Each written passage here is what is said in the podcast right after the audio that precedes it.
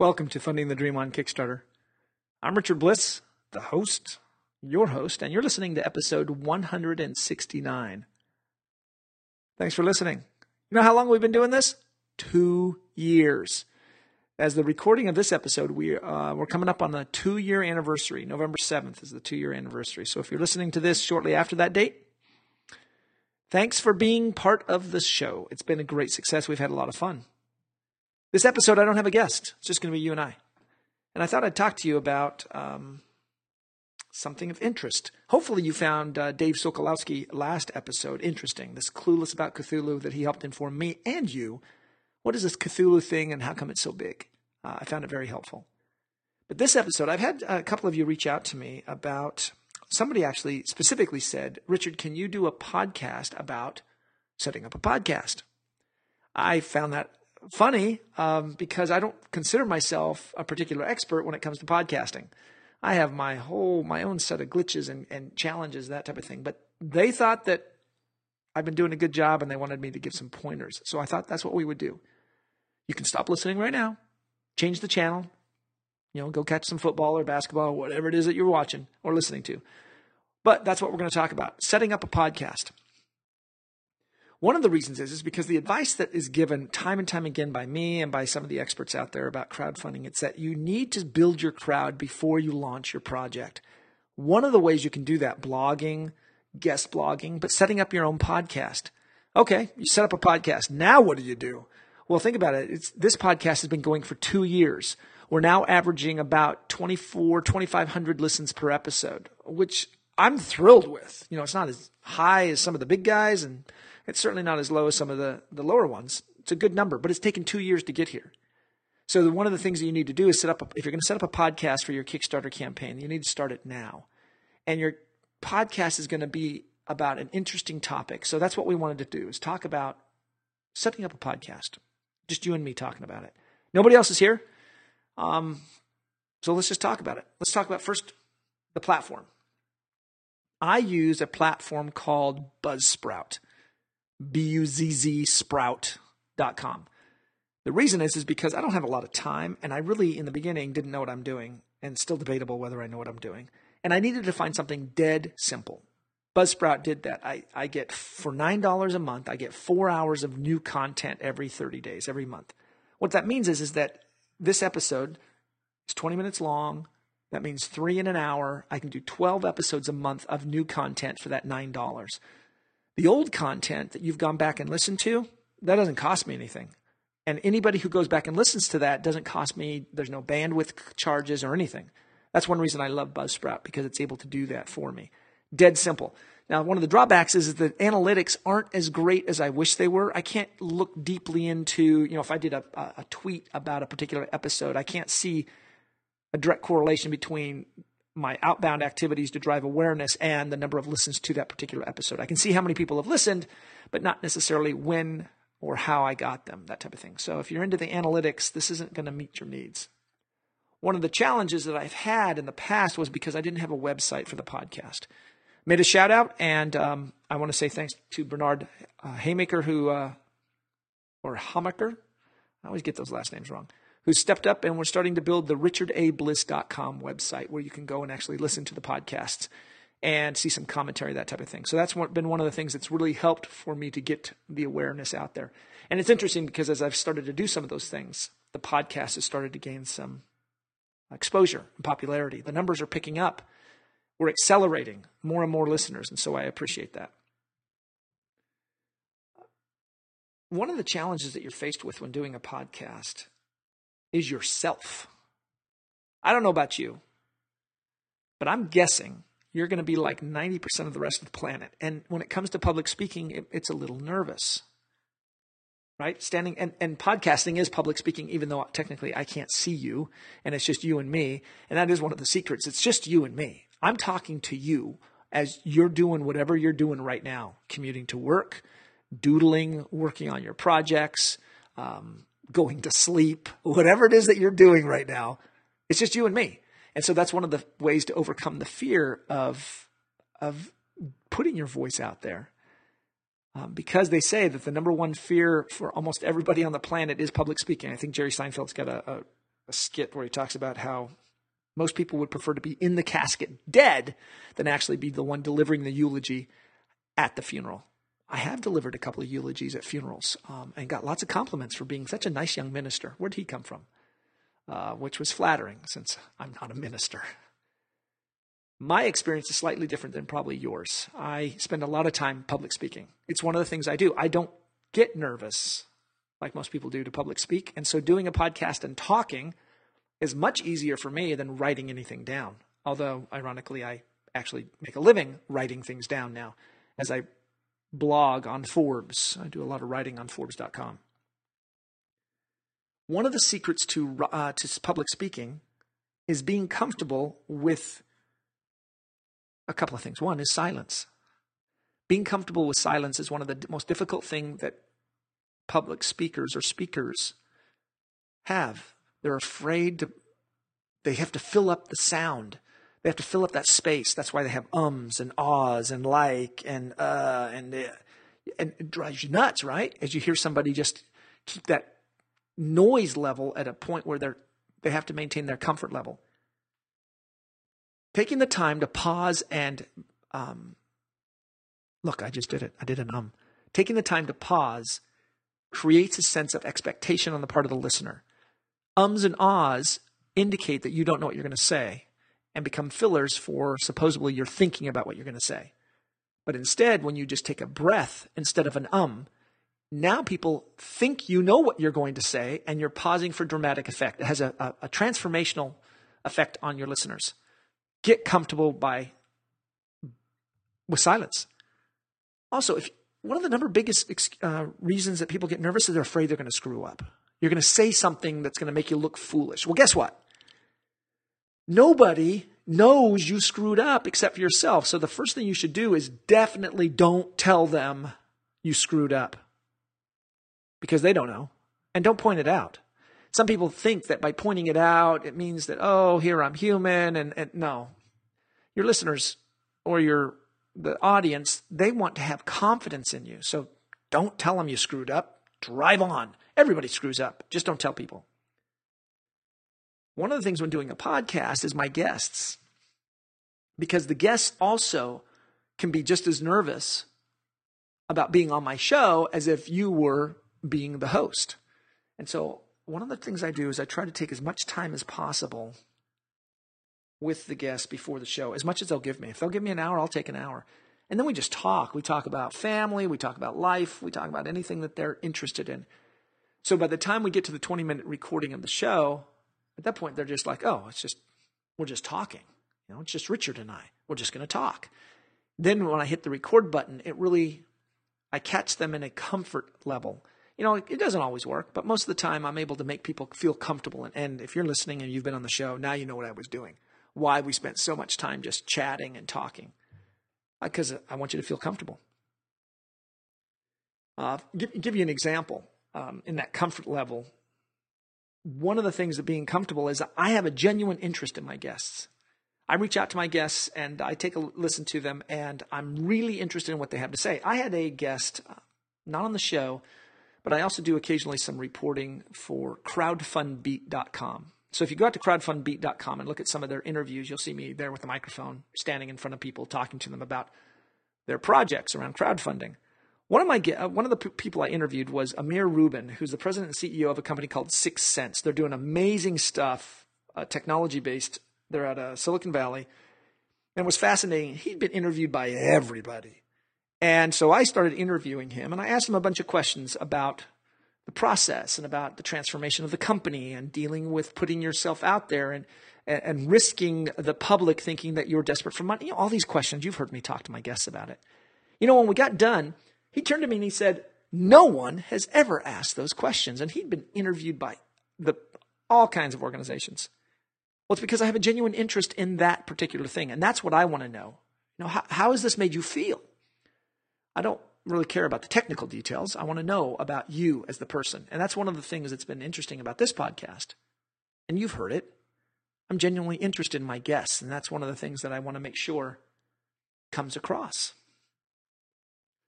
I'm also genuinely interested in you, the listener, and try to be sensitive to your time. You have given me, I mean, think about it. We're at episode 169.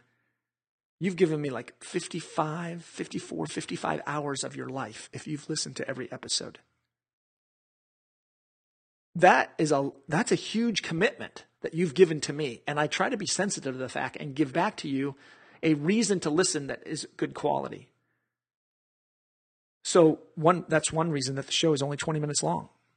When I got ready to do the podcast, I started looking around and asked myself, you know, what format do I want? And I realized that I didn't want to go too long because you can start rambling, but I I didn't know how short I was going to go. So I, I modeled it after uh, writing excuses. My friend Hugo award winning Howard Tayler, who's been on the show a couple of times, has a podcast called Writing Excuses that does very well. It's won a Hugo. It's an award for writing. Um, they only do 15 minutes. And I thought, you know what, that, that, that's a good amount of time. I'm going to do 20. 20 minutes is perfect. Three of them fit in an hour. I can do 12 a month based on my package of $9 for, you know, four hours. And that, and that works for me. 20 minutes, so many of you reached out and told me that 20 minutes is a perfect amount of time for you to do whatever you, you got a commute that's 20 minutes long you've got laundry to do that's 20 minutes long. You've got something you know some sketching that you're going to do uh, whatever it is you're telling me this 20 minutes is perfect. And so i try to be um, i try to be respectful of your time and not waste it. Okay so now you've got an idea a little bit of where i've come from with this podcast and i think that you can do the same thing. You can set up your own podcast and get it going. There's a couple of things, though, you're going to need to, to figure out. And one of those is uh, finding your niche. What in the world are you going to talk about? In my case, when I got ready to do my podcast, I don't even remember what caused me to want to do the podcast. I think I was inspired by uh, the folks over uh, Dice Hate Me and their State of the Games. Um, it's one of the few podcasts I've ever listened to. And I was just inspired by Chris Kirkman and the job that he's done. And I thought, I want to be like Chris. When I grow up, I want to be like Chris. And that's what inspired me to go start my own podcast. Some of you have reached out to me and said, I have inspired you and I've been on your shows uh, and always willing to do that. If you want me to be a guest on your podcast, no problem. And we'll promote it on this show so that people can go find you. But you got to find your niche. In my case, I looked around and realized that there's a lot of podcasts out there but nobody was talking about the business side of crowdfunding or Kickstarter two years ago. Everybody was talking about the creativity and all of that, but not the business side. And I thought, let's talk about that. I know a little bit about it, but mostly I know a lot of people who know a lot about it. And that was what the second thing I had to decide on was the format I was going to use. Because when you come to the format, there's basically three formats you can use. One is pure monologue. Think of a radio show, you know, your favorite disc jockey radio show talk radio because uh, the music radio, they get to stick music in there. But talk radio. Think about how that monologue, they got to keep talking to themselves. I find myself now listening to the radio, not to hear what they're saying, but how they're saying it. How do they continue the conversation going? How do they connect with me, the listener? And that's some of the things that I try to do with you. That's number one monologue. It's hard. I don't recommend it. That's why I do so few of these monologue episodes because they can get boring if you don't maintain tight control of the listener, of you, of interest. So the number two one is having a co-host. I have occasionally had a co-host on the show, uh, the London Whisperer, Lawrence O'Brien out of the UK. Cameron Randall from Copper Rain Productions, who has talked, been on the show a couple of times as we've talked about uh, video and film and sound and lighting for your uh, your Kickstarter campaign. Co-host for me is difficult because uh, I don't, I do well, but I don't do well. So I'm going to experiment with, on a limited basis, a co host. I've reached out to Jamey Stegmaier, who's been on the show several times. I feel like uh, I'm Johnny Carson and he's Jay Leno, and I'm going to bring him on the show. I'm not comparing myself to Johnny Carson, but. And uh, Jamey and I are going to start an episode where we're going to, he does a lot of writing about Kickstarter lessons, and we're going to have him have his own episode where he and I actually talk about some of the stuff that he's written. I think it'll be extremely useful and helpful to you. But it'll be on a limited basis. So having a co-host is the second one. The third one is the one the route I went, and that is I have a guest-driven podcast. I don't have to come up with the topics, well, kind of, My guests are already subject matter experts in what they want to talk about. And so it's fairly easy for me just to reach out to them and have them talk about whatever it is that they're talking about. Now, that brings up an interesting thing. How do I get guests on my show? I ask them. Now, sometimes I get lucky. Seth Godin came on the show when he first launched his Kickstarter campaign. So I watched Kickstarter to find these ones that are out there. You know, I reached out to Michael Dorn, Worf. He didn't even respond back to me. But Seth Godin did, uh, international best-selling uh, business author, and we had him on the show. I've had other people on the show, and all you do is ask. Just try. Well, I hear you saying it. Well, Richard, I only have a, you know, a couple hundred listeners, or maybe a dozen. Okay. Ask somebody who is closer to your size than something that the, your listeners are interested in. I have something that my guests want, and my guests have something that I want, and it's a natural fit. My guests, I want content for my podcast that you find valuable. That's my number one goal. So when I reach out to a guest, it's do you have something that my my listeners will find valuable? That's what I want. What the guest wants oftentimes is access to you. They want to get in front of you, my listeners. I don't viol- I try not to violate that trust that you've given me by listening. But that's the coin I'm using of exchange, of value. You come on my show, I give you access to my, and give me your content, I give you my audience. And that becomes a natural uh, two way street that helps benefit both of us, which is one reason I reached out to Jamey Stegmaier, is because he's got great content. And I've been sharing him with you, and you have been rewarding him by visiting his blog and website. He said his traffic has just grown dramatically. And I thought this is a natural fit. You've already indicated that you're interested in what he has to share. We'll make him a regular part of the show. Okay, I think I've answered most of those questions. Niche, uh, find guests, pick the format, uh, the platform. But let's talk about equipment real quick. We've got just a couple more minutes. I use a my mic is a Roadmaster mic that I bought on a boom arm that swings down so I can stand up and standing up drives a whole lot more energy and I can talk right into the mic so it's just you and me and it makes it much more comfortable. That's plugged into a USB. It's plugged right into my MacBook Pro laptop, and I'm recording this straight to GarageBand. That is definitely not sexy. So I see other professional podcasters who've got the mixers, and you know, I, I don't know how to do that. I'm learning little by little, and hopefully we're going to upgrade to that at some point. But right now, this is how it works. I use Skype to record the calls and occasionally we have technical difficulties. Some of my favorite guests, we've actually had problems with the Skype connection and it's driven, drove, drove me nuts. But I use Skype, record the call. The call then gets recorded as a .mov file. I put that into a converter and a, a levelator to kind of level out the sounds. We drop it into GarageBand. I add that little kicker at the front, little bumpers, and I save it out and upload it, and that's how it works. It takes about 20 to 30 minutes from the point after I've recorded it to getting it up on the uh, show. I don't do a whole lot of editing. Every once in a while, I'll do some editing. Uh, if I if I've either screwed up or occasionally have upset my guest, and some, take those parts out. Uh, but that's that's something that I'm able to do. All right, and I think that's it for, for my equipment. It's pretty it's pretty straightforward. It's pretty easy. Hopefully, you've enjoyed kind of having some insights in how I've made this podcast. My number one advice to you find a niche. Find your niche. If you're, if, and, and it might be tied to your Kickstarter campaign. Your Kickstarter campaign might help you find that niche, but find the niche. Start, if you want to make a podcast, start now. You know, I've been going for two years, and two years it's now started to build up and become something of credible nature. It takes a while. But I think that if you're really interested in doing it, I'd love to be on your show, love to hear what you have to say. So I'm looking forward to seeing what you guys come up with. Thanks for listening. Thanks for reaching out. Thanks for those guest bloggers who have who have reached out to me to become a um, guest bloggers on my on my website.